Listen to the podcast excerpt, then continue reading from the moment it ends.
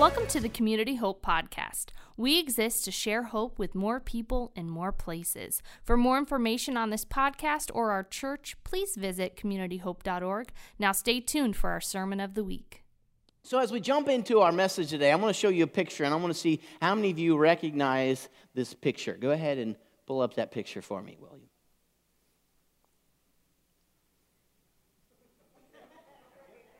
There it is. How many of you know what this is?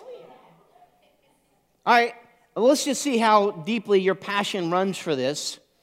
How many of you know what you see here? I tell you what you see here. You see 2 all-beef patties, special sauce, lettuce, cheese, pickles, onions on sesame seed bun.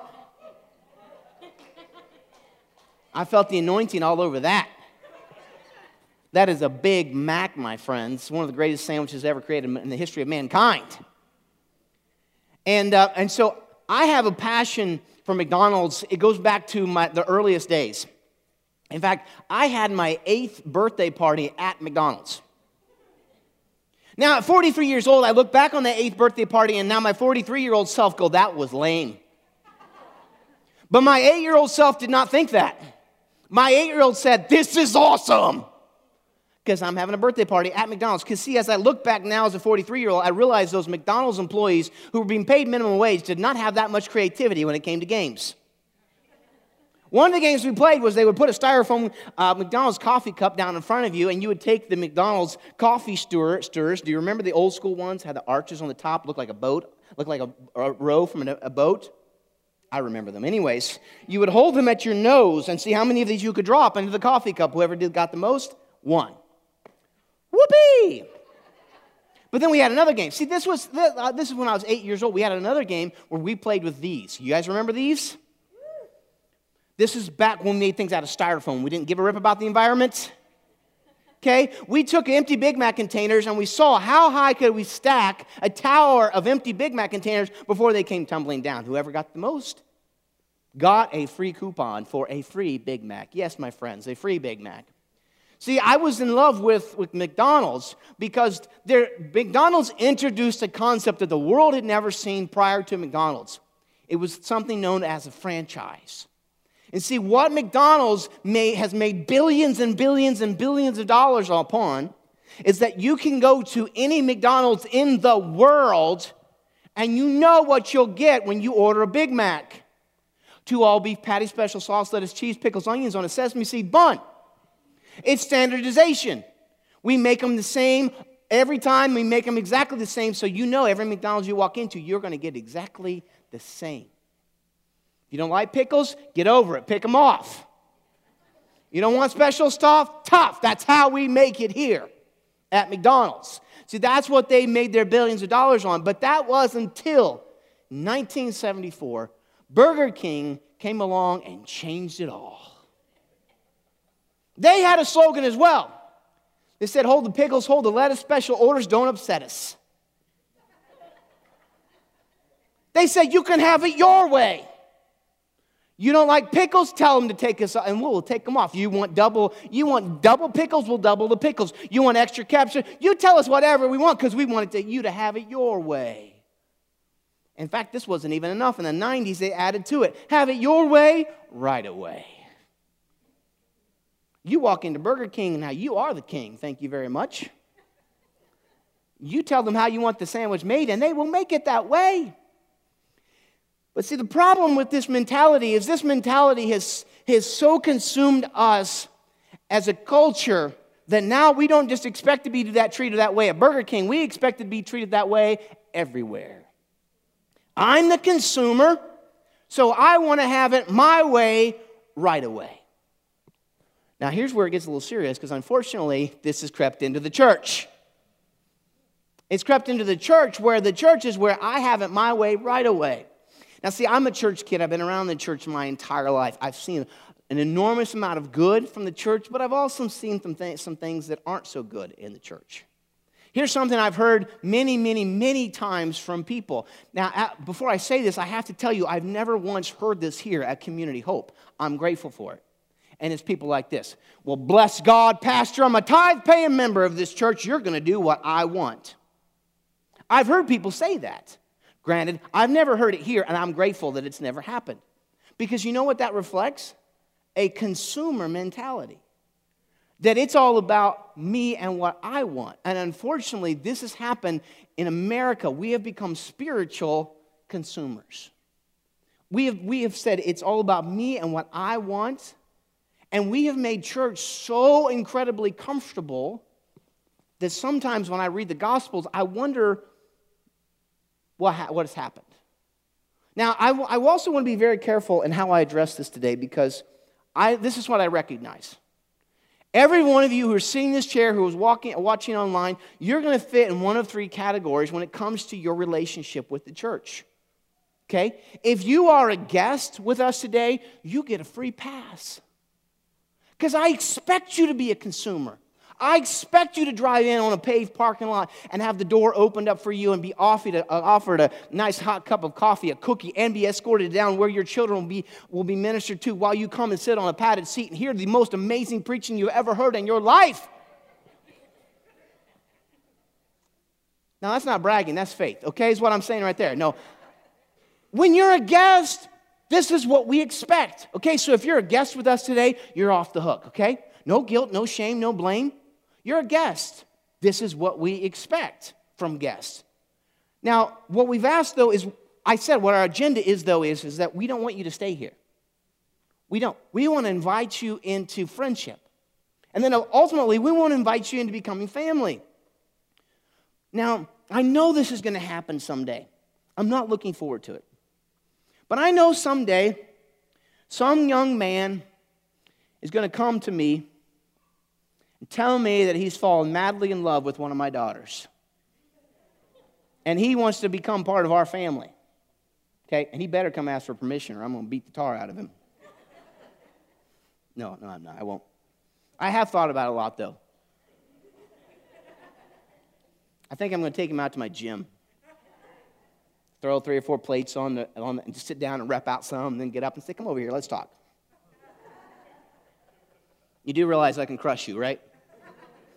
No, any potential guy out there is like, I ain't leaving those girls alone. No, see, I realize that someday there's going to be a young man who's going to want to become a part of our family. And I'm going to have to tell him what it looks like to be a part of our family.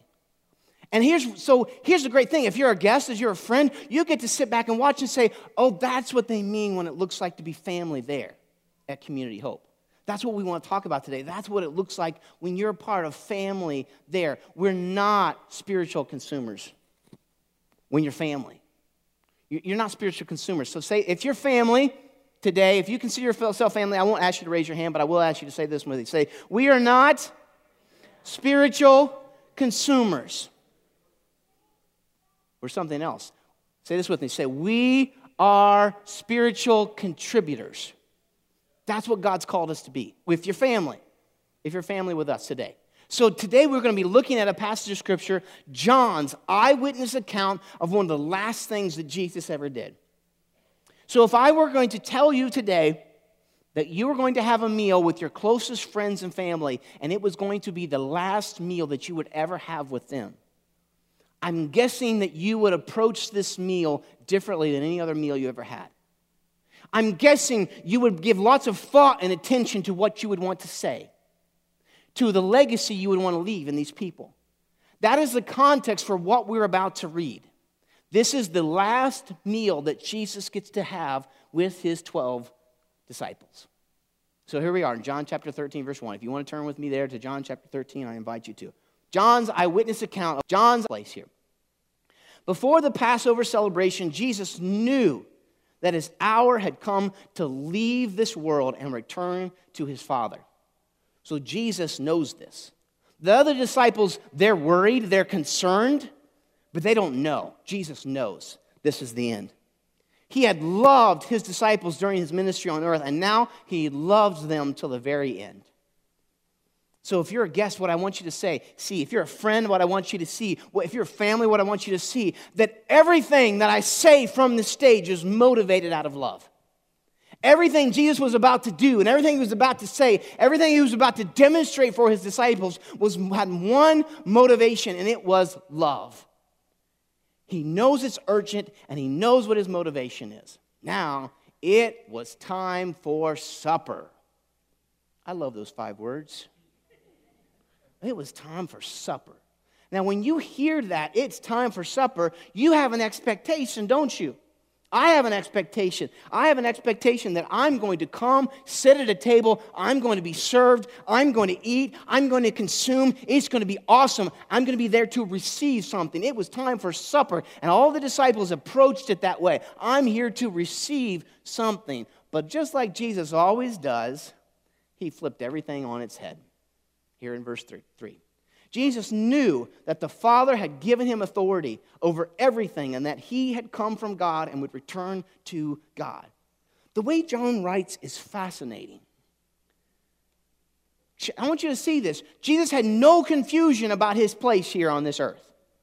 There was no confusion about his place. He said he knew he had been given authority over everything.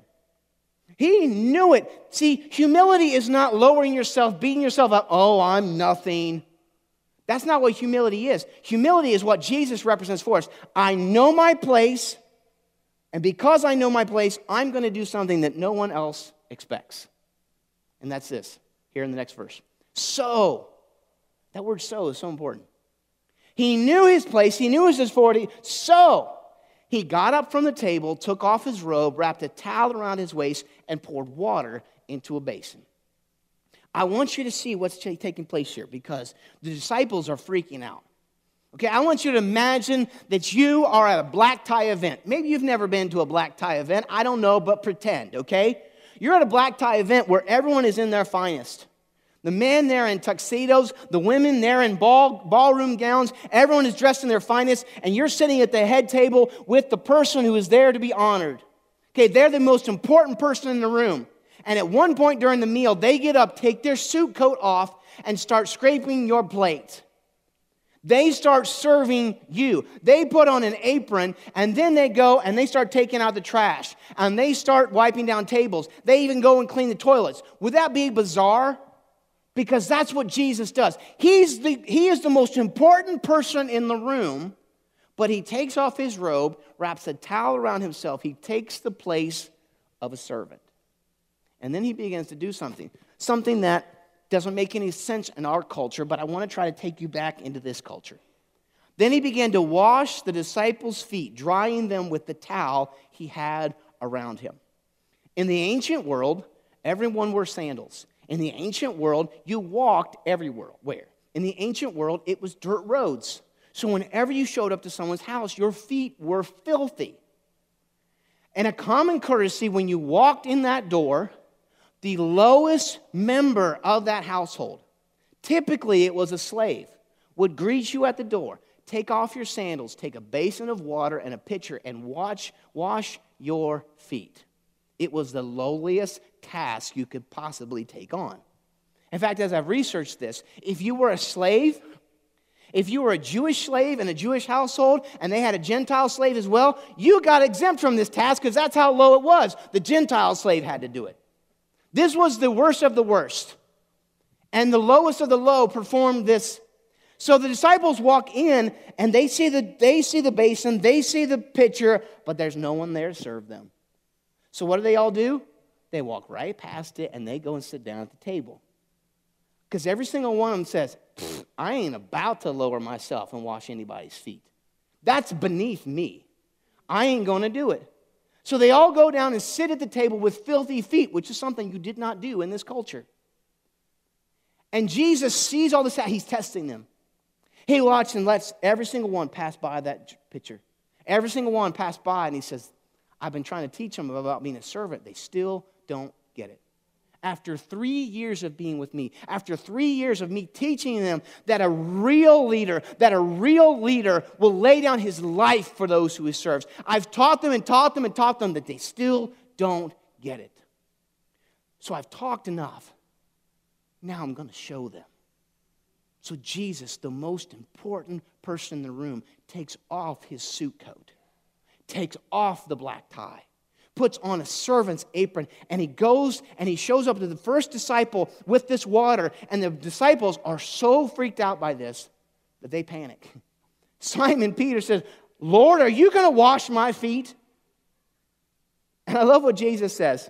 You don't understand now what I'm doing, but someday you will. See, John was writing in the someday.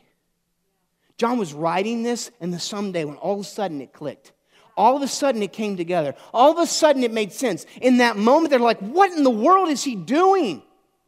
Why is he humiliating himself like this? Jesus, get up. That's what the disciples are saying. Get up. Don't you wash my feet. I know who you are. You're the Son of God. You shouldn't be washing my feet. In fact, that's what Simon says. Simon says, you'll never wash my feet. Never. They didn't understand. Jesus said, you don't understand right now, but someday you will. If you're a parent of teenagers, this is the verse that I hang on to right now. I hope that someday you'll get this. You don't get it right now, but someday you will. Did you ever hear that from your father? Because I heard it a million times. Someday you'll understand. And it always irritated me. Well, I'm not at someday. I'm at right now. Someday when you have kids, you'll understand. My dad said that to me all the time. I hated it. But you know what? Man, he was right. Guess what I say to my kids? Someday when you have kids, you'll understand. Someday. And so my hope and my heart as a pastor is that we as a congregation, we as family, would start to grasp the someday. We would start to grasp what Jesus modeled for us and that we would begin to do it ourselves. See, Peter didn't get it. In fact, he yells at Jesus, you will never, ever wash my feet. Jesus finally talks him into it. He washes everybody's feet, and then he goes back to the table. After washing their feet, he put on his robe again and sat down and asked, do you understand what I was doing? And clearly, they did not. Clearly, they did not get it. So Jesus says, I've showed you, but now I'm going to teach. You call me teacher and Lord, and you're right, because that's what I am. Again, I want you to see there was no confusion. Jesus knew his place, and it was above everything. Because he knew his place of authority, he lowered himself to serve. In fact, Jesus said that. He said, I come as the Messiah, not to be served, but to serve. And that is the greatest, it's crazy in our world, but that is the greatest exercise of power that you could ever have, and that would be to lower yourself to serve someone else. Jesus modeled it for us. The most powerful person, not in the room, on the planet. And he lowers himself to do the most demeaning thing possible. He says, you call me teacher and Lord. You're right, because that's what I am. This is not Jesus bragging. This is Jesus recognizing who he is. Look what he says left. And since I, your Lord and teacher, have washed your feet, you ought to wash each other's feet. I've modeled serving for you. Now you begin to serve each other. You begin to serve each other. I have given you an example to follow. Do as I have done to you. And I know I've talked about this before, but the crazy thing is about us as Christians. Jesus says do, and instead of doing, we memorize the verse. We commit it to memory. And Jesus is trying to correct that mentality. I tell you the truth, slaves are not greater than their master, nor is the messenger more important than the one who sends the message. He says, if we say, I'm too important to serve, we're saying that we're greater than Jesus. He says, no, you're not catching this. And then look what he says next. Now that you know these things, God will bless you for knowing them. No, the blessing isn't in the knowing. The blessing is in the doing. So that's what I want. I want to tell you right up front, I'm so glad that you decided to come today and sit there so I could talk to you. But Jesus says the knowledge is not where the blessing comes. I don't know that anybody who's a follower of Jesus Christ would be shocked to hear this story. Yes, Jesus came to serve, but are we following his example? The blessing is not in the knowing. The blessing is in the doing. Oh, trust me, there's lots of things I know. But until I do them, I'm not going to get the blessing, am I? There's lots of things I know about health. There's lots of things I know about diet. There's lots of things I know about exercise. There's lots of things I know, but there's no blessing in the knowing. The only blessing is in the doing. And so that's what Jesus very clearly challenges his disciples. He says, you're not blessed by knowledge. You're blessed by action. So as grateful as I am that you are here today, please, I'm trying to help us all understand until we put what we've heard into action, we don't receive the blessing. We don't. The blessing is in the action. We're not blessed for the knowledge. We're blessed for the action, because this is what a watching world calls out all the time. I know what Christians are supposed to be like, and you're not lining up to it. I know what you're supposed to do, but you're not doing it. The watching world calls out Christians on this all the time. We're not blessed for the knowledge. We're blessed for the action. And so I challenge you today that Jesus is challenging us not to be a spiritual consumer, because every one of the disciples, they pulled up to the table and they said, let's eat. Gimme, gimme, gimme, gimme, gimme. I'm here to get. And Jesus said, no, I'm challenging you, come and give your life away. Give it away. Because when you spend your life as a consumer, you become a critic. Consumers become critics. Contributors have a different voice. Contributors speak differently. They're different than a consumer. And God's called us as family not to be consumers, but to be contributors. We are not spiritual consumers. So if you're with, if your family today, say this with me, say, we... Okay, I'll see you guys later. We.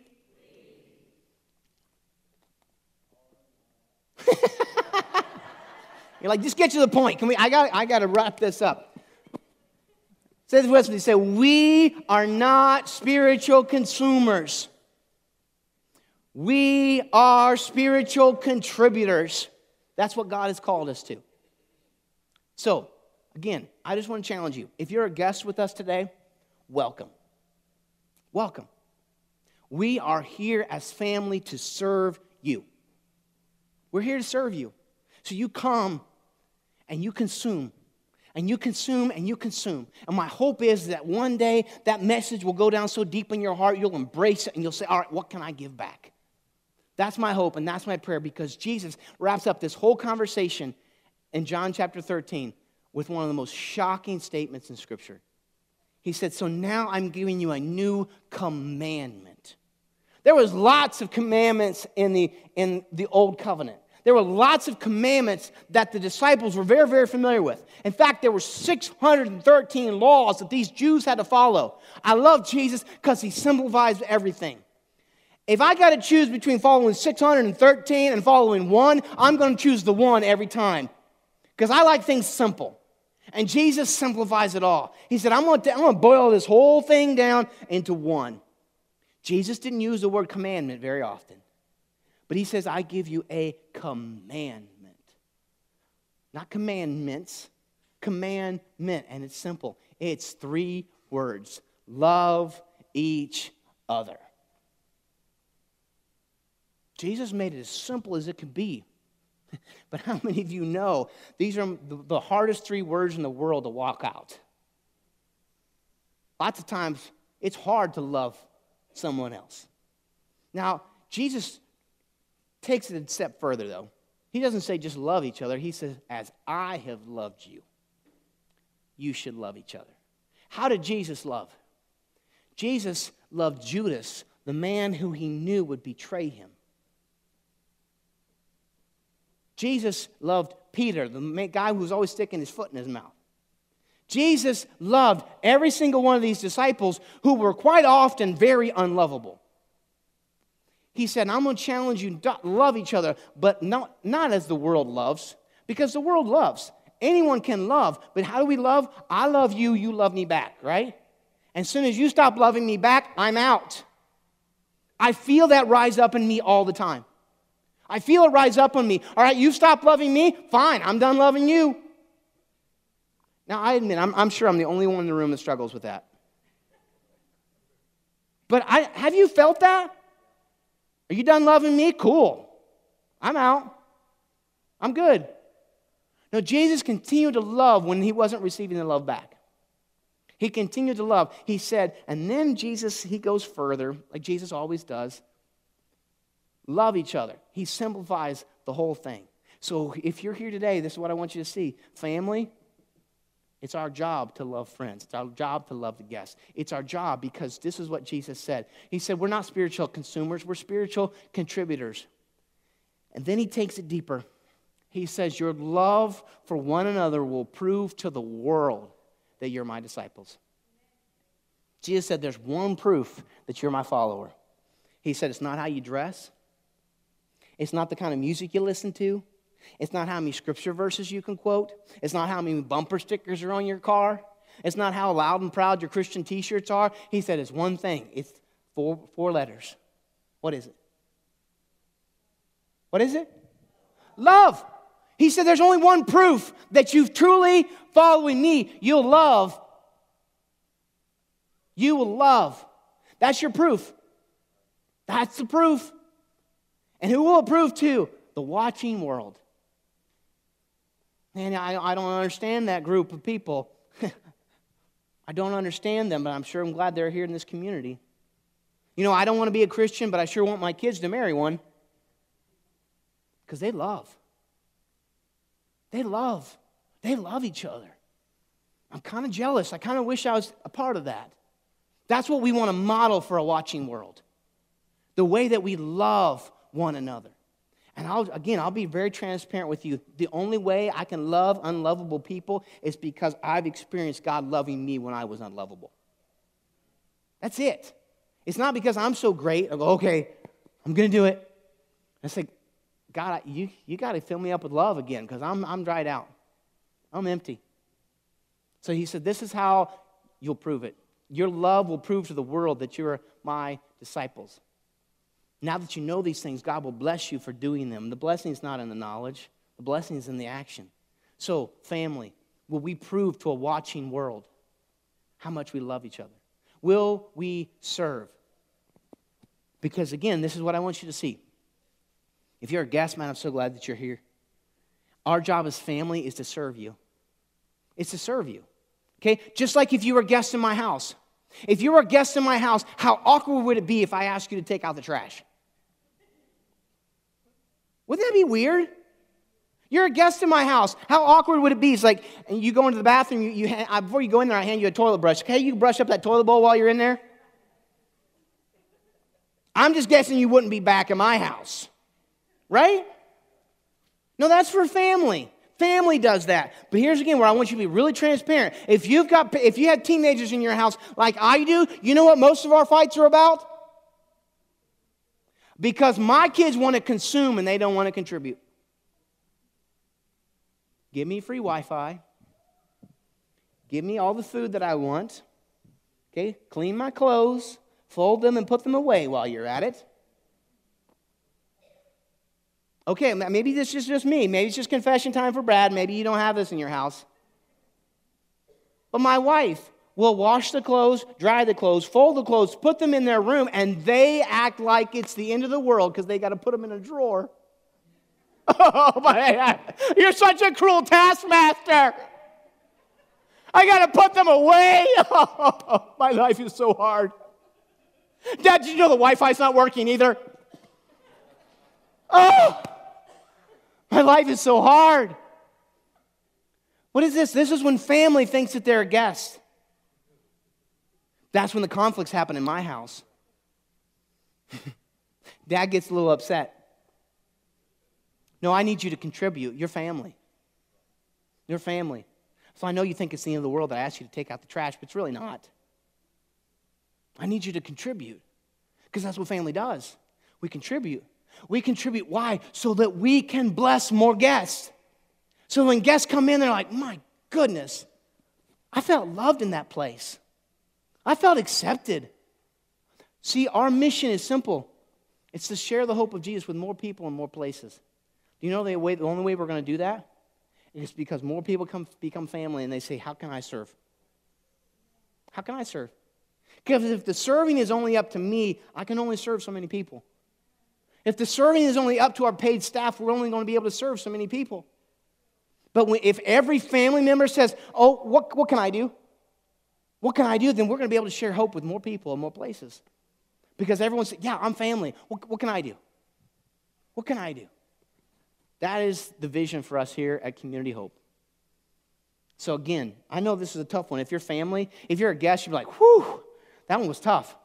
If your family say this when they say, the church does not exist for us. I did not hear a lot of amens there. Because family, we've gotten this wrong. We thought the church existed for us. Again, that's when things go all wrong. When family thinks, no, you're here to serve me. You're here to do what I want you to do. That's what happened. That's why churches fight, because they forget their place. Jesus wanted to remind the disciples, he said, no, if you're family, you serve. The church does not exist for us. But here's the exciting part. My goal, again, is not to heap guilt, shame, or blame on you. It's to give you a vision of what the church can be. And here's what I want you to see.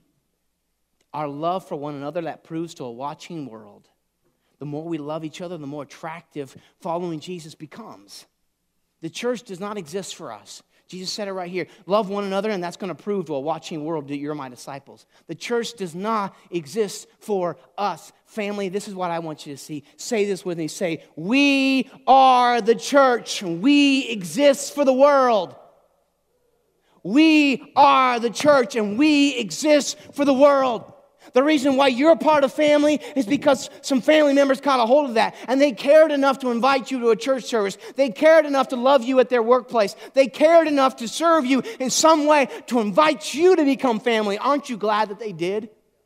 Aren't you so glad that someone cared enough about you when you weren't family to say, oh, come on in.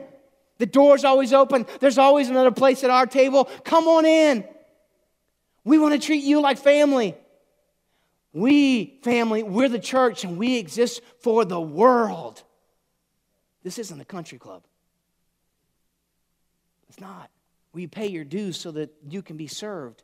No, you sign on the dotted line and say, oh, let me give my life away so more people can experience what I've experienced. I want to give my life away so more people can experience what it feels like to be forgiven, what it feels like to be free, to what it feels like to be clean of my sins. That's what I've experienced. I want more people. Because how selfish would it be to experience that with God and not want to give it away? I decided as a young man, I want to give this away to whoever I can. I want to give it away. We are the church, and we exist for the world. So our goal is to turn guests into family. Our goal is to share the hope of Jesus with more people in more places. How we do that is by transitioning from being a consumer to being a contributor. The church does not exist for us. We are the church, and we exist for the world. I want to give you a cause that's worth giving your life for, and that is simply this. We're really, really simple around here. We want to share the hope with more people in more places. That's our goal. That's our vision, and that's our dream. And the reason why I share this with you is that Community Hope has been doing that since day one. They've been doing that since day one. And when I came to this church, I could tell it was a healthy church heading in a healthy direction. And I said, I want to be a part of that. And me as your leader, I said, how can we go further, faster? How can we reach more people? How can we do more? Because we are celebrating. Every one of us has a story that is celebrated. And so if you're family, it's because you've experienced the hope of Jesus. And we want to share that with as many people possible in this world. So I'm going to ask the worship team to come up.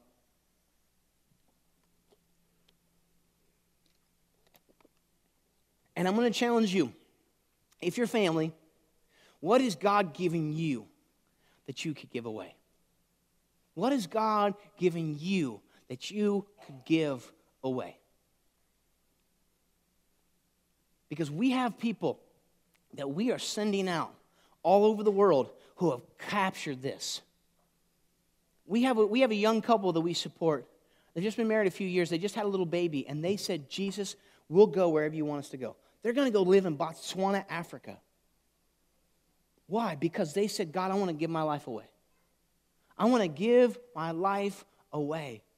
And so we as a church have said, what can we do to send more people out? What can we do to send more people out? How can we support them? Because I'm here to be a part of something that's bigger and greater than myself. Do you realize Community Hope right here in little old Montezuma, Iowa is touching the world? Apparently you didn't know that, because I'm going to tell you again. Community Hope is touching the world. Touching the world. And just this week, I've reached out to every single missionary that we support. Do you realize we've sent out 55 different missionaries all around the world who we're supporting monthly? I've reached out to every single one of them, and I said, is there anything that you need? Some of them have gotten back to me and said, yeah, this is what we need. And I said, all right, church, how can we meet their need? How can we give it away? And some of the stories that I've heard from missionaries, they're not used to hearing that. They're not used to hearing, how can we bless you? What can we give you? And where these missionaries are at, they're doing powerful things. I've shared some of their stories with you, but I want to share a couple more. This was a need that we had the opportunity to meet. Rich and Sandy Farley, and they've given their life away to Bolivia. See, the crazy thing is, in Bolivia, when someone gets arrested, their children have nowhere to go. Their children go with them to prison. Rich and Sandy Farley came into Bolivia years and years ago. They said, we got to do something about that. They started taking these young children in, and they developed an orphanage just to take care of these children. Why? Because they wanted to give their life away. They've been doing this for years. We're going to get to hear their story in January. They're going to be here with us. But I reached out to them. I said, what do you need? He said, we'd love to give these kids Christmas presents. I said, how much would it cost? He said, $2,000. I said, it's done. We're going to take care of it. Another missionary I talked to was Bob and Barb Van Wyk. They're missionaries in Botswana, Africa. I said, what do you need? He said, well, in Africa, the electricity goes out a lot. We have a backup generator. It just went kaput. I said, how much does it cost? He told me. I said, we're going to take care of it. Do you know why I, as a pastor, am able to reach out to a missionary and say, we're going to take care of it? Because if a group of people that sit here in this room and say, here, I'm here to give something back. I'm here to give. I'm here to give. I'm not here to take, I'm here to give. And so every time when I talk to a missionary, I love talking to them because I say, what else can we do? And so here's the last project that I'm going to talk about, because we're not taking up an offering today. I always want to let our guests know that, okay? So I'm not twisting your arm for more money, okay? Next week we will be. Next week we'll be receiving an offering because we believe there's more people in more places that need to be rescued. And one of the things specifically we're going to do is right here.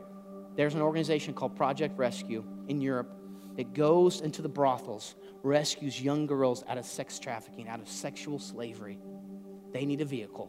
And I said, what can we do to buy that for you?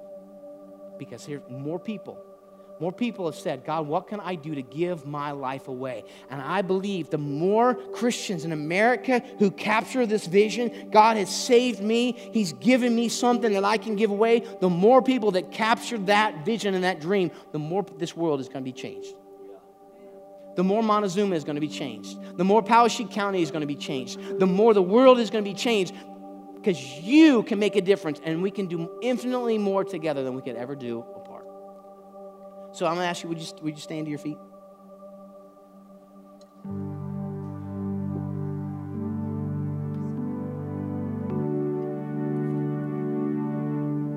And so you see these in the seat back in front of you. Next week, we're going to be taking up one offering to say, what can we do together to change the world? So I want you to take this with you. I want you to consider, I want to ask God, God, what do you want me to give? And even this week, I want you to be looking with different eyes, looking at your coworkers, looking at your family, asking God, God, how can I serve? What can I give away in this moment? Because as a culture, we're trained to constantly look to what we can get. Constantly look, how can I get? When Jesus told us the opposite, give your life away. Would you bow your heads? I just want to pray with you.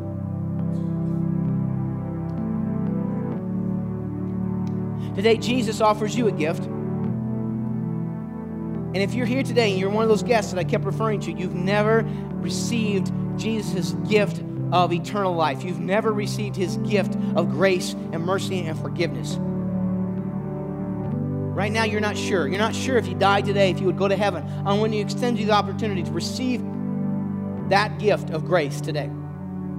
If you've never crossed that line of faith, or maybe you did one time and you feel like you've walked away. If you're here today and you say, I want to receive God's gift of grace for me, would you put your hands out, open hands out in front of you like you're receiving a gift? Because I just want to pray for you. Would you just right now in your own way, would you just begin to talk to God? And say, God, I receive your gift of grace. I receive your gift of mercy. I thank you, God, that when you died on the cross, it was for the forgiveness of my sins. I receive your gift. I make you Lord of my life.